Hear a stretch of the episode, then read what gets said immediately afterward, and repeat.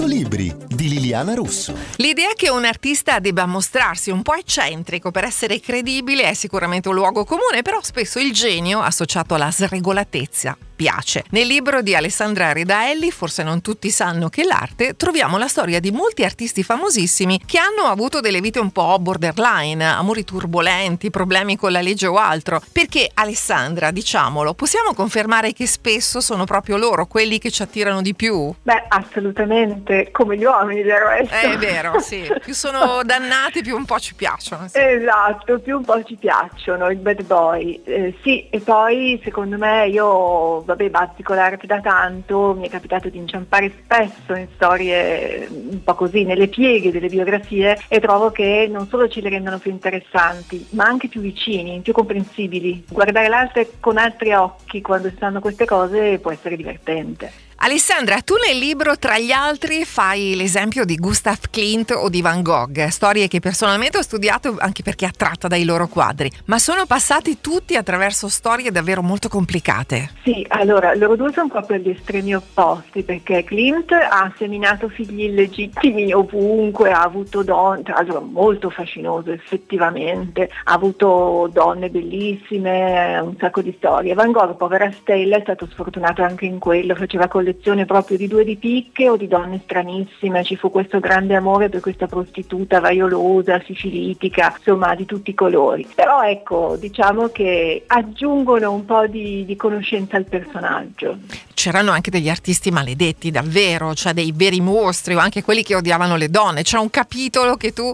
dedichi anche a tutta questa serie di artisti. Eh sì, ho fatto un po' fatica a perdonare Picasso, che per me rimane un genio assoluto, perché era proprio quello che oggi si definirebbe un narcisista, manipolatore, vampiro. Eh, ha portato due donne al suicidio, una in manicomio, ha cercato di spegnere una sigaretta in faccia a una delle sue varie fidanzate era proprio uno di quelli che schiacciavano le donne, le cercava apposta molto in gamba per poi cercare di schiacciarle. E, e poi, vabbè, poi ci sono storie anche un po' più morbosette perché per esempio, tra l'altro per me è stata una scoperta abbastanza recente che Millet eh, insomma, fosse un po' in odore di pedofilia, per quanto questa cosa fosse di moda, tra mille virgolette, nella, nella, nella puritanissima Inghilterra vittoriana, ecco, certe cose lasciano un po' l'amaro in bocca. Ecco. È vero, è vero. Questo è un libro che ci porta alla scoperta attraverso le storie personali degli artisti, delle loro opere e anche il loro modo di viverle. Forse non tutti sanno che l'arte di Alessandra Redaelli è pubblicato dalla Newton Compton.